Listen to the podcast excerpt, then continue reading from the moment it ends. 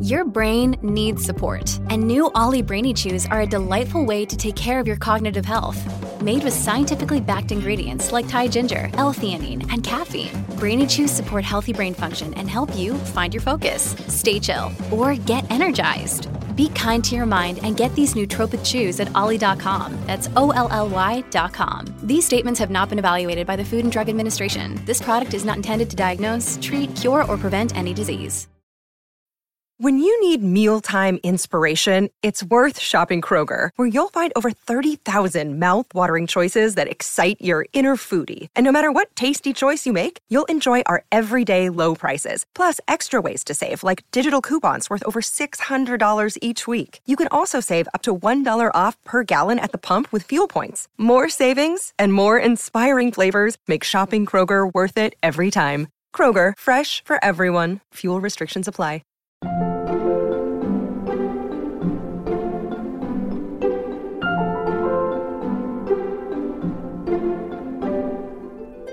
I think that's the sort of fun thing about getting to do extended critical analysis, where part of it is what you would do for a review, for instance. But then the rest of it is this is what the director said, this is what they actually did, this is what happened on set, and it all really coheres into a single picture if you were lucky enough.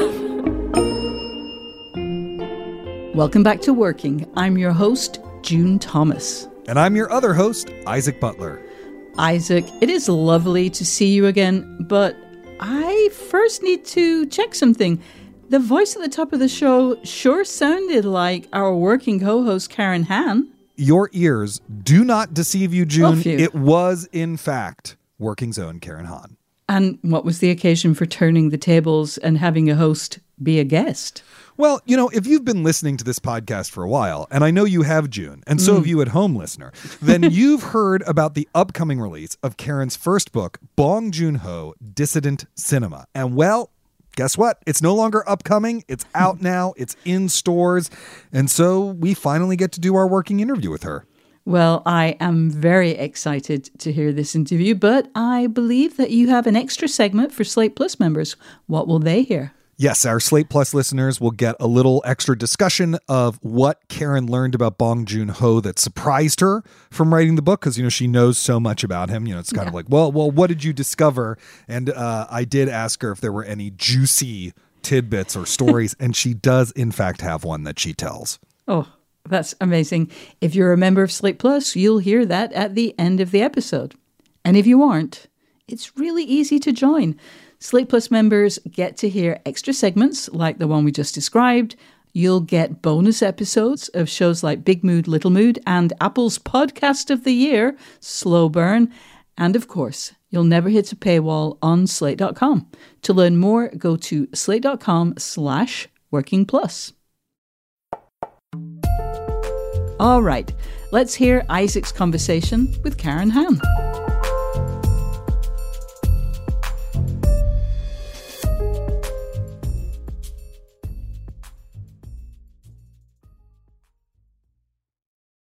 Karen Han, welcome to Working. Thank you so much. It's so exciting to be here as the guest. I know it's great. I've been looking forward to this for quite a while. you know, normally when you and I are talking into microphones, we're talking about someone else's work, but this time we get to talk about and celebrate your first book, Bong Joon Ho Dissident Cinema, which is now in bookstores everywhere. But before we do that, I want to just back up a little bit because I'm teaching like college sophomores and juniors right now. And so I get a lot of questions about careers and things like that. And so I've become very interested in talking to our guests about it. So, can you tell us a little bit about like the early part of your journey of deciding that you wanted to do? I guess at, at first it was freelance writing about film and popular culture and kind of, you know, what led you to want to do that and, and, and how you got started in it?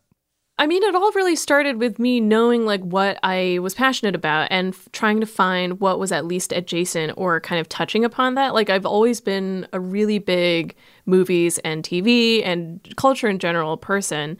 And I went to college for art history because that was like about as adjacent as I could get without my parents being like, you can't, you cannot go to film school. They didn't say that explicitly. I'm sure my mom will listen to this podcast, so I don't mean this negatively because I really did love my art history degree. But when I graduated from college, the question was like, okay, now what can I do with this in the world that I'm interested in. And the first few jobs that I had out of college were museum jobs, like because that is kind of the natural track for an art history major. But while I was in those jobs, I was like, "Oh, this is not really where I want to be." Partially because I I hadn't really realized up to that point like how much of the art world is revolves around like money, which is not like super optimistic, I guess, as far as like culture goes. And also the fact that there was not that much lateral or vertical movement in the particular positions that I had been able to get in museums at that point. So I ended up just looking for arts related jobs. I got a job in the development department at Playwrights Horizons. Uh, for those of you who don't know, that basically means I got a job helping fundraise for the company. And while I was there, I was like, obviously, spreadsheets aren't what I want to do either. Like, I do want to do something that's more related to the arts. So while I was there, I would go to my job. And then after I got off of work, I would just write stuff for my own blog, basically. I just write down like film thoughts and after a while, I started using those to pitch to small publications. And then I would use the clips that I got from those publications to pitch to larger publications and so on and so forth. And that was my intro, I guess, into this path. Oh, interesting. Interesting. You know, you've been a freelancer, you had a staff job at Polygon, another one at, at a website called slate.com that our listeners may be familiar with. You know, in all of that, you've done a lot of stuff. You've done, you know, specific film reviews, you've done larger trend pieces, you've done interviews, you, have done, you know, also humor writing, you know, even. Um, is there a particular kind of subgenre of that that you feel like is your wheelhouse or that you really enjoy to doing the most? I mean, I I, I don't want to like brag or sound like I'm tooting brag. my own horn, but do I do think I'm pretty good across the board. Yeah, Stuff that yeah. I especially enjoy though, like I really do like doing reviews, but I think that's an opportunity that not a lot of people get because like the staff writers will usually get those opportunities. And even though I was on staff, I was like I would say like the lowest rung, so not everything would fall into my lap that way. And I also do really do like doing interviews and I do think that I'm good at them and I do good research before I go into them so I'm not asking the same questions that have always been asked. Um, right. that said like I didn't really get to do that much long form, like really long form writing, like anything past a thousand words, I would say, in my entire career, largely because I don't know, the media landscape makes it very, very hard for young writers to do anything of that length or something that requires that much time. Right, because you know people don't realize this, but you know if you're sort of the junior staff writer, a lot of the stuff you're writing is like the ending of the terror season one explained, or you know it's it's yeah. it's sometimes less letting you stretch those other muscles. It can be really frustrating, honestly, because the reason that you were hired at that low, kind of low position on the totem pole, so to speak, is because like the higher writers don't want to do that stuff. They don't want to spend their time doing it. But the problem that I often encountered, like, I mean, I also don't want to rag on that necessarily because there's some stuff that is really fun to do in that kind of short form way but there is a lot of grind, like just writing up this trailer dropped, here it is, or something like that, right. where there's no real substance in it. And one thing that I found really frustrating and that I commiserate a lot with with my peers is that a lot of the times the people who are managing you will be like, "Hey, why don't you do like a really big profile, like a really long form piece?" And it's like I want to do that, but I don't have the time and I don't have the resources provided to me by this company, by this site in order to do that. Mm. Like I recall at one of the previous companies I worked at, they were like, oh, look at these writers, for example. Like, look at the great work they do. And if you clicked through to their byline on the site, it was like one piece every six months. And it's like, that's why they can do that. They can spend all that time researching and writing and making right. sure that they have all this substance. But if you're writing a thousand words a day, you absolutely don't really have the bandwidth to do that. Yeah, totally. I mean, you know, the last two big assignments I had, uh, one of which I just filed this week, you know, I booked those like three months before they were due because I knew mm-hmm. they would mm-hmm. involve a lot of research, you know, and I was just like, and then I just slowly worked on them in the background so I could, you know, read the biography of the writer I was writing about and, you know, and all that sort of stuff. Like, yeah. time is its own limited resource. Very much so. So, you know, it's fascinating then that you would make the leap from that to writing a whole book on a on a filmmaker that you and I both love. Uh, mm-hmm. I'm really excited to talk to you about this. So, you know, for people who haven't seen the book yet, which is now in stores, and you should all go get it. It's wonderful. It's beautiful. It's it's sensational. Um, can you tell our listeners about Bong Joon Ho Dissident Cinema? Yeah. Um, so if any of our listeners are, uh, for those listeners who are cinephiles, rather, you may already be familiar with this series of monographs that Abrams and Little White Lies work on together. Um, for instance, Adam Nayman and Hannah Strong have written for them. They have big coffee table books on like the Coen brothers, David Fincher, and Sofia Coppola, uh, on and on. And my book is kind of the latest in that series and specifically talks about the works of the Korean director Bong Joon Ho. So the way that these books are structured is you have a chapter basically devoted to each of the director's movies, like doing critical analysis. Um, and then you will also have uh, some interviews with their closest collaborators. So the way that my book is structured is I have a lovely forward by the filmmaker David Lowery. Thank you so much, David. An intro by me uh, seven chapters, one for each of Bong's movies, then a chapter on uh, his short film and music video work, and then a section with six interviews, and then an outro. So it's a lot of stuff in there. And I think hopefully, if you're at all interested in his films, something in there for you. Yeah, totally. And how could you not be interested in his films? I mean, come on. Um, so how did it come about? How did you, you know, I know that you're very public about your enthusiasm for director Bong, but like, did they approach you? Did you pitch them? Did someone matchmake between the two of you? So the kind of genesis of it, I guess, was when Parasite came out. I was a very vocal proponent of it online, and I, I, I mean, I came up with the hashtag Bong Hive to sort of support it, and it went really, really like shockingly viral. I credit you for its win of Best Picture. I just want you to know that. I there's I think like I don't think like you're hundred percent responsible, but I think you're more responsible than anyone not employed by that movie. Oh well, thank you, Isaac. But uh, because like that was so prominent and I did get like some media appearances out of it, which was really, really wild. Uh, but because of that and because I was already sort of friendly with the folks at Little White Lies, or like we were Twitter mutuals already, to put it very, very serious, like coldly. But the very wonderful editor, David Jenkins, reached out to me to see if I would be at all interested in doing this. And I just looked through my emails and I first was contacted, I think, in May of 2020. So that was when we first started talking about the book. Um, and he was basically saying, like, we would really love to do a Bong book next. And we thought of you to do it, like, again, because you have talked so much about his work and are a culture writer. So that was the start of it. I was very, very lucky that they reached out to me.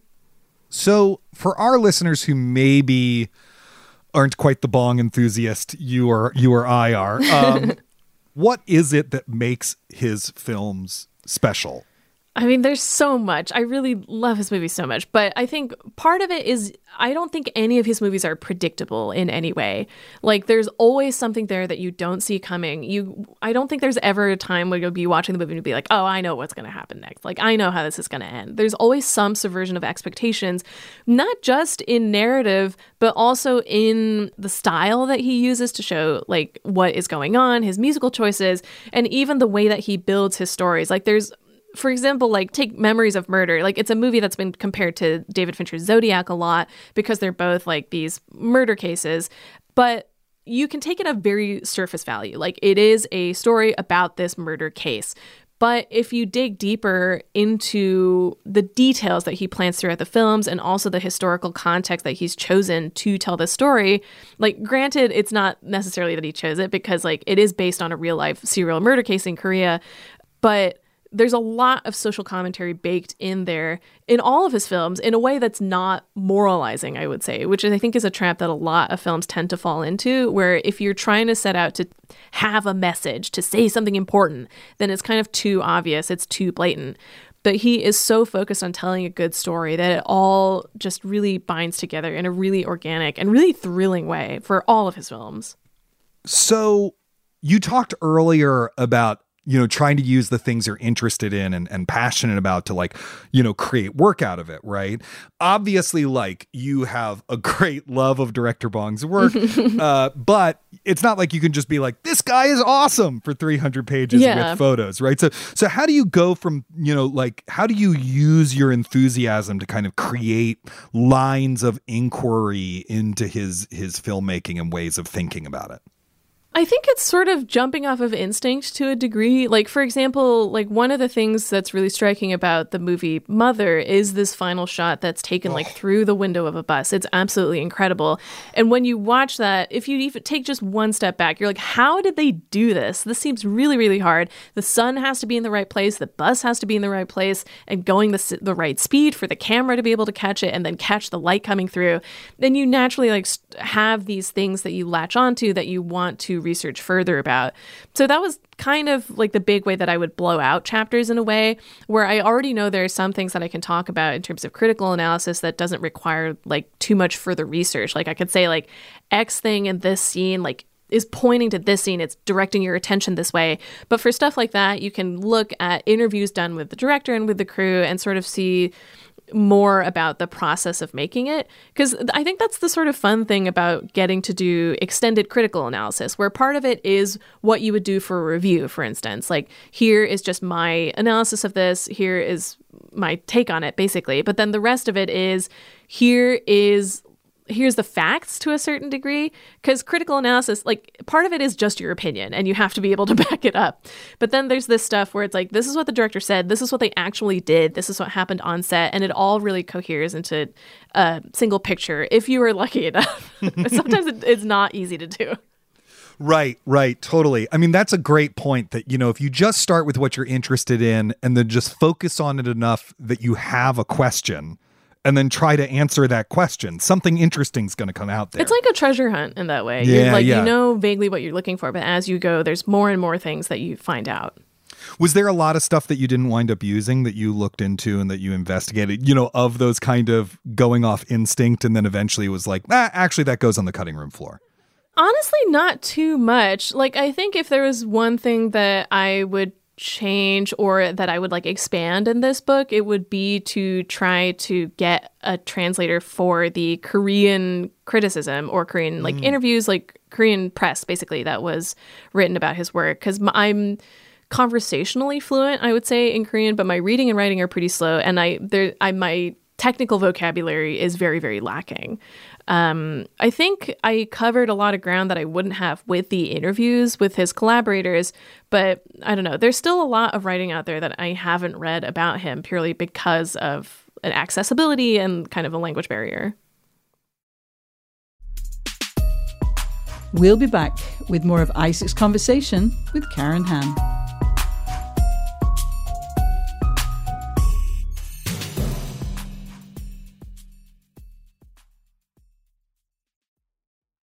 Another day is here, and you're ready for it. What to wear? Check. Breakfast, lunch, and dinner? Check. Planning for what's next and how to save for it? That's where Bank of America can help. For your financial to-dos, Bank of America has experts ready to help get you closer to your goals.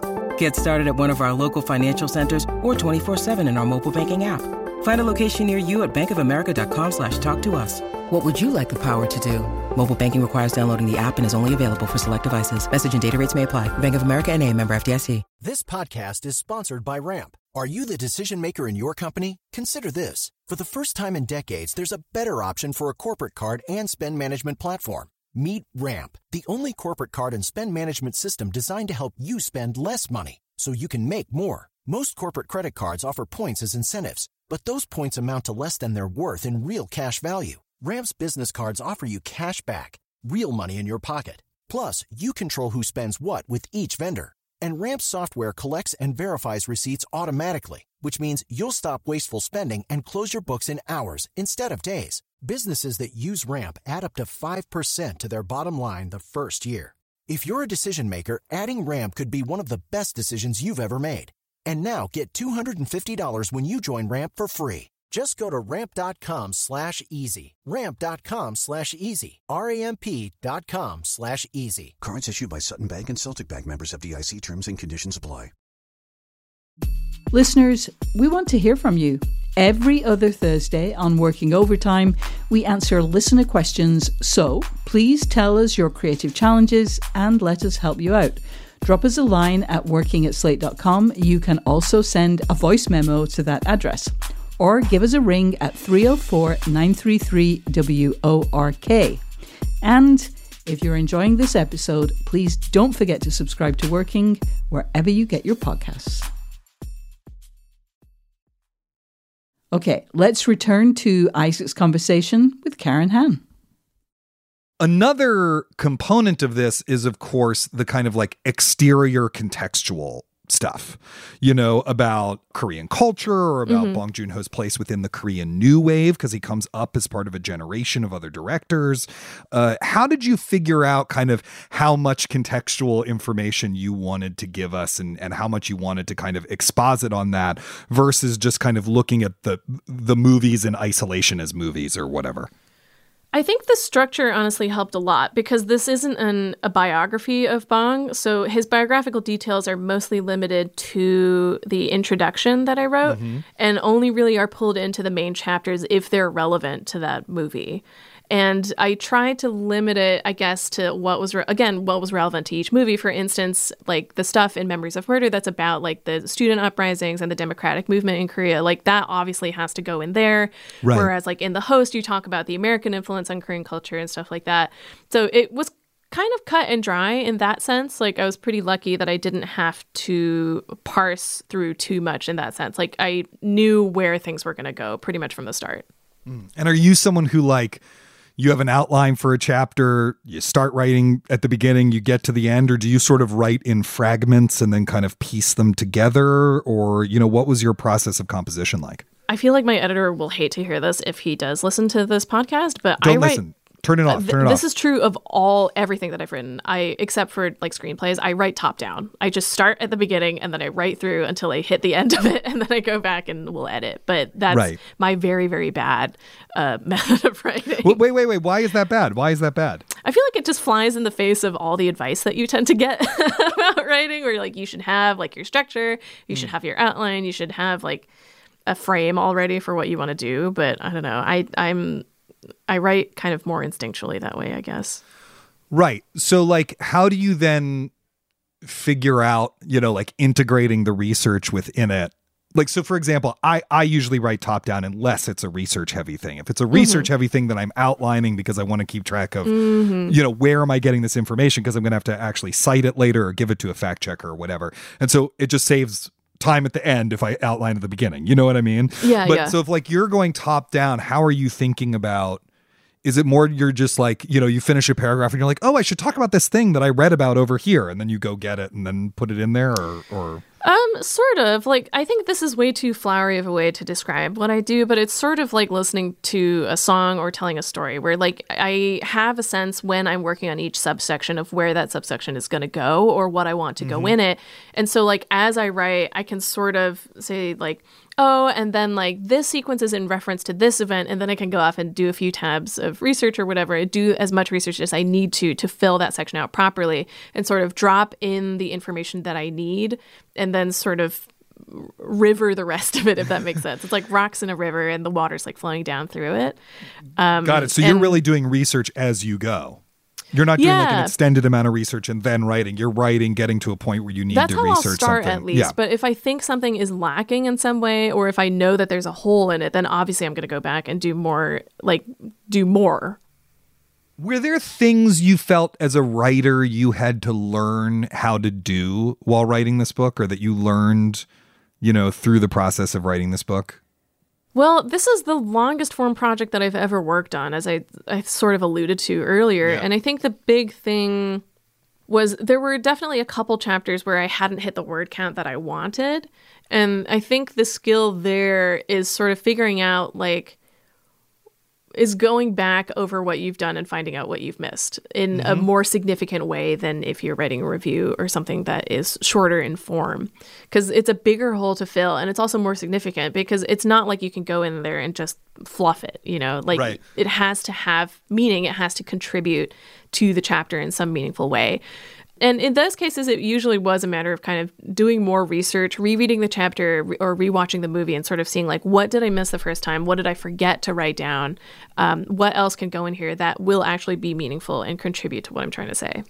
Right. I think about that uh, Simpsons episode where Homer becomes a restaurant critic and his first review, the the he he doesn't he can't meet the word count. So the, the his first review just ends with like Flanders sucks over and over and over Yeah. again. You don't want to be doing that, right? You don't want to No, be doing no, the like no. Flanders sucks. You actually want to like you want it to be longer because you actually legitimately have more worthwhile to say. Exactly. Yeah. Yeah, that's that's interesting. How many times did you watch the movies while uh, making the book? Um, probably at least a couple times each. Once, like, yeah, because I would Were- watch once just to refresh my memory of it, and then Right. maybe another time to like take notes while I was doing it. So when were you writing this, right? Because when you started it, you had a job. So how were Yeah. you fitting it around your job? And and once you left that job at slate.com, a website our listeners may have heard of, um, did that change what your writing schedule was like? Yeah, it was honestly really, really hard to work on this book uh, with a day job. The first real chunk of writing that I got done was basically over my Christmas break. Like, instead of having a Christmas vacation, I just worked on the book. And that was actually a part of the reason why I left Slate, where I asked for um, book leave. And for various reasons, it was not granted to me. And I was like, I know I need to finish this book. Like, Right. I have to get it done. And it's, this is, at that point, I was like, this is more important to me. Also, you have contractual deadlines. that's true. Yeah. Like I was lucky that I got an extension at one point, but I was like, I want to finish this book. This is more important to me in my life, I think, right now. Um, so that's what I'm going to focus on, which is not an easy decision to make because staff jobs are not easy to get. No, I mean, it, taking a risk on yourself and your own work is is that's a hard jump to make. Yeah. I mean, I remember. Like when I left working at the think tank to become a full time. I was working at a Mm-hmm. think tank and then became a full time freelancer. yeah. Um, I I was in a similar situation where like I had a major piece. This was uh, Real Enemies, the show I did at BAM, and I just wasn't going to finish it while I had that job, and so I had to leave that job, even though the my share of the commission for Real Enemies was like eight thousand dollars or something for eighteen months of work. You know, it's still that was the thing that was more important to me, and it was terrifying you know? And i loved my bosses. I loved that job. Like it had nothing i wasn't scared of them. I just like the idea that it's like i'm really gonna do this that's a hard jump to make. How did you, You were giving up a lot when you do it. Yeah. yeah yeah. How did you steel yourself up to do that? Was it just about recognizing what your priorities were or? I mean, we talk about time versus money like so much on this show, but that really was a huge part of it where like I had enough savings that I was like I could not make money for a while and I would be okay technically. I also knew like I had enough kind of pre-existing relationships with other editors that if I really needed to, I could pick up some freelance work. And I was also very, very lucky um, in that my partner was like, if you need financial support, I will give it to you. Like, so I had safety nets um, that I could use if I needed to in order to support myself during that time. So the book is a coffee table book. There's a heavy design element Mm-hmm. to it. How did that shape the writing and the process of of making the book? I was really, really lucky in that the design team at Little White Lies is really superb. They're really, really fantastic. And I basically didn't have to think about it at all while I was writing. The, hmm. all the stuff that's in the book is sort takes its cues from my writing, if you will. For instance, like if I'm talking about a certain scene and that text goes on X page, the pictures that are going to be accompanying that are going to be from that scene as well. Were you involved in the design process? I mean, obviously, you're not Mm-hmm. necessarily picking the exact photos or whatever, but like, are they consulting with you? Are you batting ideas back and forth? Did they just come to you with it and are like, you have to sign off on this? Or, you know, what what was that part of the process like? It's sort of half and half where all the stuff that's inside the book, I would say that they showed it to me and I was like, that looks great. the only difference is like there are some there's like a chapter ending page basically that like has the credits for the film and a special illustration. Um, and we had to work with the translator to get the text on it right, basically, because it's in Korean and then there is like an English translation on the bottom, but they weren't totally syncing up or weren't quite grammatically correct. But that's not really a, a layout thing, I guess. Uh, the one thing we went back and forth the most on, I would say, is the cover because that's like the first impression that your book makes. Like you want it to really, you want to like it.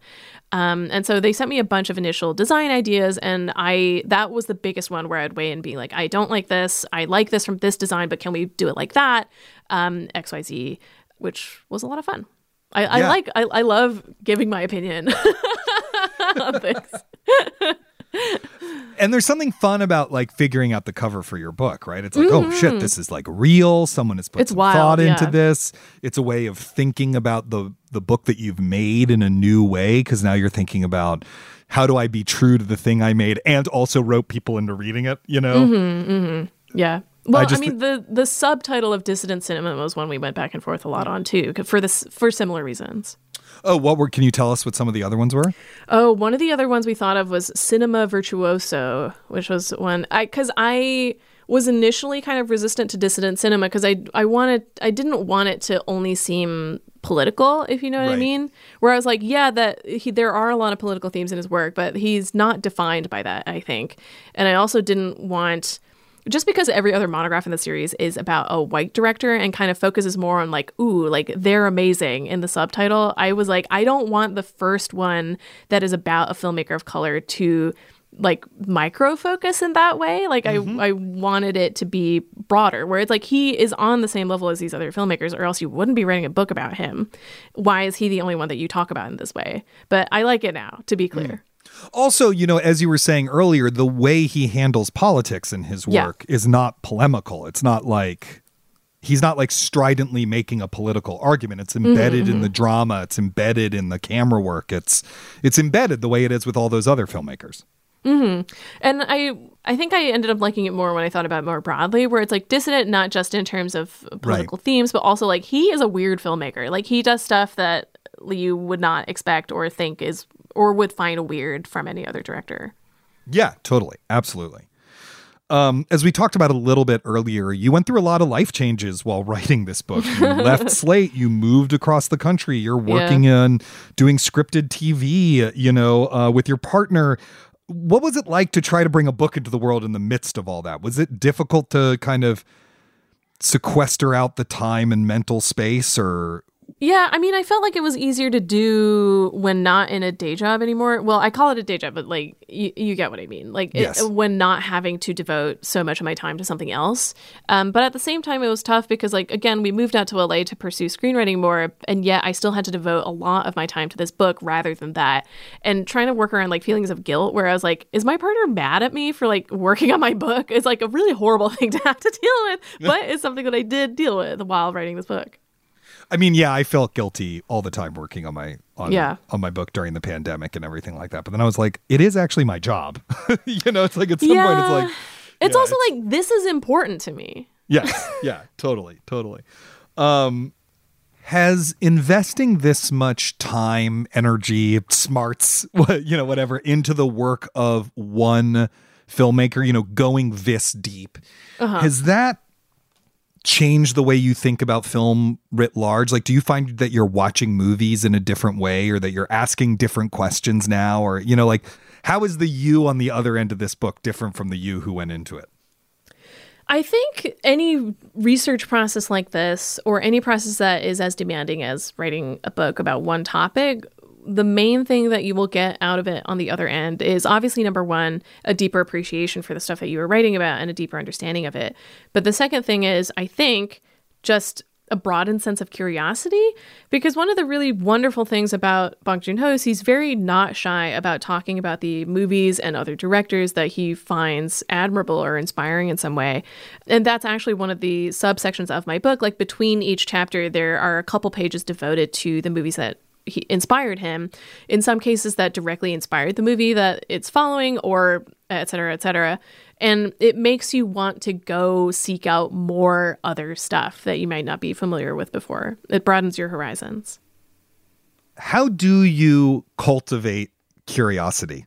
Because it seems like so much of your process is about curiosity. You know, if you're listening to this show and you're like, God, I'm not a curious enough person, uh, what can you do to be more curious? I think it can be as simple as like reading more reviews. Like, does uh like if you like a certain writer, if you read what they review, like, does that make you want to go see that movie? Then go see that movie. Like, is there something in there that interests you? Then go try finding it out. And on on a more, I guess, immediate level, just ask your friends what they're up to, what they're doing. Tag along with them if they're going to go see like a play or a ballet or something. If they say a TV show is really good, like, why not check it out? If they say it's really bad, then why not check it out? You can learn um, a lot from bad work. It's true. I I mean, it can come from anywhere. I think as long as you have an open mind towards it, or you're like, I will never listen to country music or something like that. Like, you're closing yourself off to avenues if you're thinking that way. But as long as you're not, I think you'll have a pretty healthy stream of things to investigate in your life. Well, Karen Han, thank you so much for joining us here on Working and talking about your process. This was so fun. And also, listeners in New York, uh, I will be in New York the week of December 5th to do a bunch of events about my book. So if you are at all interested, please drop in. Is there a clearinghouse where one can get all that those events information? Are they on your website or, or something like that? Uh, I would say if you're on Twitter, then check my Twitter because I keep I'll keep posting about them. As of this recording, the two events that have been announced are on December 6th. I will be at the Nitehawk uh, introducing a screening of Barking Dogs Never Bite, which is Bong Joon-ho's debut feature. And then on December 7th, I will be at the Alamo Drafthouse uh, for a screening of The Host and a Q&A moderated by David Ehrlich. Um, books will be on sale at the Alamo event. Um, I also am supposed to have events on December 5th and December 8th. They just have not been announced yet, so I don't want to uh, blow their cover. But there is stuff going on December 5th through 8th. It's a bong extravaganza in New York. Awesome. Well, Karen, thank you so much for joining us here on Working. Thank you again. This episode is brought to you by Progressive Insurance. Hey, listeners, whether you love true crime or comedies, celebrity interviews, news, or even motivational speakers, you call the shots on what's in your podcast queue, right? And guess what? Now you can call the shots on your auto insurance too. Enter the Name Your Price tool from Progressive. The Name Your Price tool puts you in charge of your auto insurance by working just the way it sounds. You tell Progressive how much you want to pay for car insurance. Then they'll show you a variety of coverages that fit within your budget, giving you options. Now, that's something you'll want to press play on. It's easy to start a quote, and you'll be able to choose the best option for you fast. It's just one of the many ways you can save with Progressive Insurance. Quote today at progressive.com to try the Name Your Price tool for yourself and join over 28 million drivers who trust Progressive. Progressive Casualty Insurance Company and Affiliates. Price and coverage match limited by state law. Isaac, I absolutely loved that interview. I always feel inspired by the commitment that Karen has to building a creative career. Mm. And I was really struck by how quickly she decided that the museum world, which in a way was what she'd trained for, just wasn't for her. I'm about a generation older than Karen, and you're right in the middle between us. But I just don't think I had the clarity at that point in my life to say, you know what? I don't think this is it. When the sunk costs were relatively low. And I wonder, did you have Karen's clarity of vision early in your work life? Are, are you worried about this because now the sunk costs are very high and you actually want to go have a museum career or uh... Yeah, yeah, yeah, exactly. Well, okay. So I went through this a bunch of times, right? Like when I was a little kid, I thought I was going to be an actor. In fact, I wanted mm. to be an actor so early that I have no memory of like the epiphanic moment where I was like, oh, oh I'm going to be an actor. It was just always the case. And then wow. in college, I switched to focusing on directing. And then in my late 20s, I, I switched to focusing on writing. So, you know, I've had these moments where like, oh, it's time to start over. It's time to do yeah. a new thing. And, and writing yeah. has stuck. I mean, this is the way I see it. A, a friend of mine who's a, a, poet and essayist said this thing that I find really helpful that I think I've probably said on here before about the difference between squids and eels. Mm. That, uh, you know, at every point of its life, a squid is a squid, right? Like a baby squid just looks like a squid, and then it gets bigger and bigger and bigger as a squid, and then eventually it dies. And then there's eels, which actually look very different at different points in their life cycle and are very strange organisms that go through a lot of changes. And some people are squids, they're just always going to do that thing. And some people are eels, they, they change a lot. And I turned out to be an eel. Yeah. I mean, we should also talk about the third category of crabs, which is you know, there's like multiple different species that have evolved into crabs independently. It's like the the evolutionary endpoint. So we have to figure out a way to expand this metaphor oh my goodness. crabs. Like All everyone right. eventually becomes a online poster or something. and then as uh, Karen said, realizing that she wasn't going to get the time and resources necessary to do the longer, in depth writing that she really wanted to do and she felt drawn to, she took a huge risk and walked away from a staff writing job in order to focus on her book and the other kind of writing that she wants to do. And, you know, if someone in that position or facing that dilemma wrote to working and asked for advice, I don't know that I would recommend doing that. But I'm also really glad and, and also proud of her for making that move. As you mentioned, your students often ask about these kinds of career inflection points.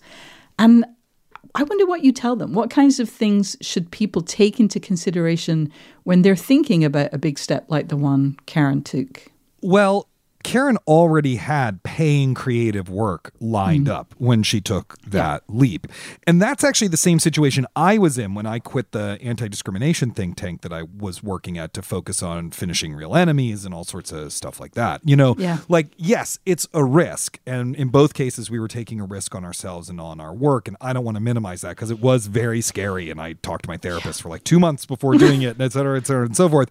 But you we were already getting a sign from the world that an actual career in the creative arts was possible. Yeah. And actually in both of our cases we had gotten to the point where doing the day job and doing the creative work it, it was really time to make a choice one way Yeah. or the other. There were deadlines to be met, things like that. So I actually think that one way to think about this if you want to be strategic as opposed to blundering into it like I did is, you know, how do I get myself into a situation where I absolutely have to quit my job in order to do my paying creative work? Wow, yes. Well, obviously, Twitter is, uh, how to put it, going through something right now. But hearing that being Twitter mutuals with folks from Little White Lies was key to Karen doing this book, it just reminded me of the tragic aspects of this Twitter shit show, let's call it. For all its hell site qualities, Twitter.com has also being an amazing connector, especially in terms of connecting people with shared interests. Are you also kind of going through a process with this? Oh, I totally am. June, you and I met and became friends because of Twitter. It's true. Yeah. I wrote Is Hamlet Fat because of Twitter. you know, um, I think I wound up on that Game of Thrones podcast with you because of Twitter. It it is Yeah. Really responsible for some of the most important friendships and working relationships and jobs and writing assignments in my life. Uh, the next piece I have going up for the New Yorker came about because of Twitter. You know, like I'm still getting work from it. So I, I, I'm really upset about what's happening there, right? Because Yeah. like you know, particularly with all the crazy anti Semitic stuff that's been happening Yeah. over the past couple weeks, Yeah. to then have Elon Musk opening the floodgates to more Nazis and start to ban even normie Twitter accounts like Media Matters for America staff have found them themselves banned recently and stuff Yeah. like that. It's it's very, very upsetting. And and it feels inevitable that I'm going to quit it at some Yeah. point Yeah. soon if it doesn't go out of business. But it's an agonizing decision of trying to figure out when to jump off Yep. that that ship. Um, Yep. in part because I'm still having a good time there. Like I've curated a good community of people. It's, Yes. You know, it's not like I'm following neo Nazis. So Right. you know, but Right. I have to keep reminding myself. Like before Twitter, there was Facebook, and before Facebook, there were blogs, Mm. and before blogs, there were BBSs, and I was part of all of those things and making connections and creating work with people I met on all of those things. And Yeah. um yes there's certain things about twitter that make it easy to foster conversations with people but it's also true that something else will come about and that we'll figure out a way to take advantage of that i really believe that i just don't know what it is yet so Yeah. right We'll now see. i'm curled up in a panic ball but it'll it'll it'll work itself out i really do believe that Yeah, I, I think so too. Um, Isaac, you asked a lovely question of Karen in which I think you described the discovery process of exploring a topic as taking something you're interested in, finding the question in there that most grabs you, and trying to answer it. It's such a great formulation. And I'd love to hear you talk about how you've used that strategy in your own writing.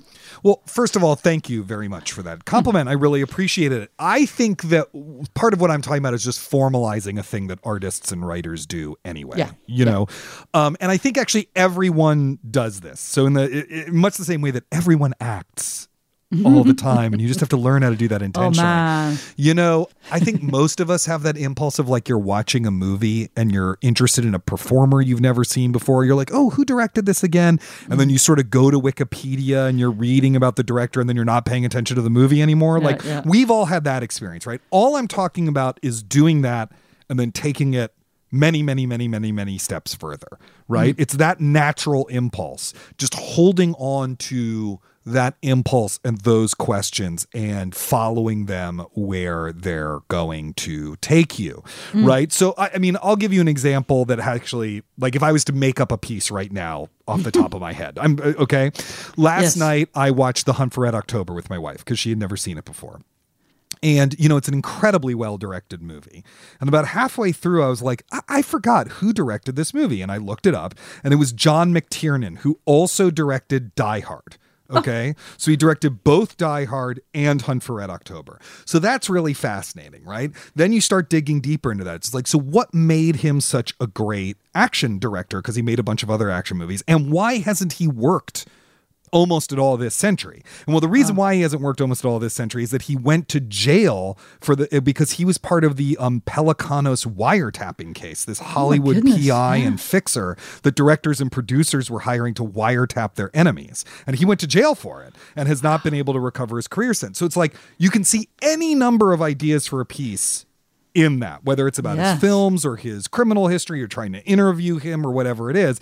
And all of those questions came about with like five minutes of spending time online. So you can really do this with anything. If you just have a question, just hold on to the question and don't let go till you've discovered enough stuff that you can create something out of it. Now, you don't want to do that with everything because life is short and you only have so many pieces you're going to be able to write or paint or compose in a day. But I just think following that kind of curiosity is how to do it. I'm so ashamed. I have to admit, though, that about 80% conservatively of the questions that I ask myself when I'm watching things are how old is it's so I can expect like is she older than me? Uh, Do I look better than him? You know that kind of thing. It's it's just how old is that's that's my big that's my go-to question. Right, but okay, so then there's an interesting piece that you could write about Yeah. your own relationship Yes. to aging. Yes. You- And I tell you, you know, one thing I've noticed when you get to a certain age, you see that the actors who play parents on Law and Order, they're much too old to have the kids that, who are cast as their kids. And you and like it why? And and I've asked myself that as I'm asking how old is like, well, then he wouldn't have, you know, or she wouldn't have a child that young. Anyway, Yeah, yeah, um, totally. Isaac, you asked Karen what she had to learn in the process of writing Bong Joon Ho Dissident Cinema. Now, I need to know what you had to learn when writing your amazing book, The Method How the 20th Century Learned to Act, which came out in February of this year and, like Karen's book, would make an amazing holiday gift. Thank you very much. And uh, your check is in the mail. June. Nice. No, I mean that list is endless. I think when you create a major work, whether it's a I don't know a symphony or a book or you know whatever it is, part of the process of doing that is becoming the artist capable of creating that work. And and most people I know who are doing interesting work are not the same artist at the end that they were in the beginning. And I I'm, I'm going to guess that you're experiencing that right now as you try to figure this out. Whether it's technical stuff about how to research specific archives or, you know, how to establish a scene using only confirmable factual information whereas a novelist can of course describe outfits and stuff like that. You know, there's Yeah. lots and lots and lots of different challenges. Um, one for me that I spoke about when you interviewed me had to do with managing narrative tension and how to keep the reader interested while delivering all this theoretical mumbo jumbo about acting and religion and everything like that. How do you keep them interested enough in the story that they'll put up with that? You know, Yeah. that was a that was a real thing that I had to learn or how to zoom into a moment and then out and be like anyway 3 years later you know like how do you Yeah. do that right um Yeah. how do you balance sources against each other so that it feels like when you're discussing an event you're being fair Mm-hmm. while also maybe discussing some factual disputes and things like that it's it's just a very very long list and you should write yours down for when i interview you when your book comes out Excellent. Listeners, we hope you've enjoyed the show. If you have, remember to subscribe wherever you get your podcasts. That way, you'll never miss an episode. And just a reminder that by joining Slate Plus, you'll get ad free podcasts, extra segments on shows like Slow Burn and Big Mood Little Mood, and you'll never hit a paywall on the Slate site.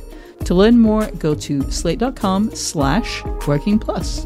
Thank you to Karen Han and to the best producer of Dissident Podcast this side of Seoul, Cameron Drews. We'll be back next week with June's conversation with Taffy Brodesser Akner, who will be talking about the work she did adapting her novel Fleishman is in Trouble into an FX Hulu TV series. I have to say, this is our first ever repeat guest because Taffy was on the podcast talking about writing Fleishman is in Trouble right. uh, in its early days. So you're really going to want to check that out and write us to tell us whose interview you liked better. anyway, until then, get back to work.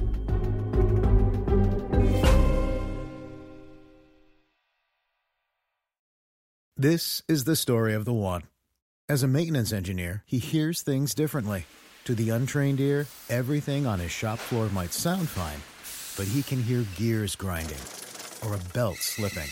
So he steps in to fix the problem at hand before it gets out of hand. And he knows Grainger's got the right product he needs to get the job done, which is music to his ears.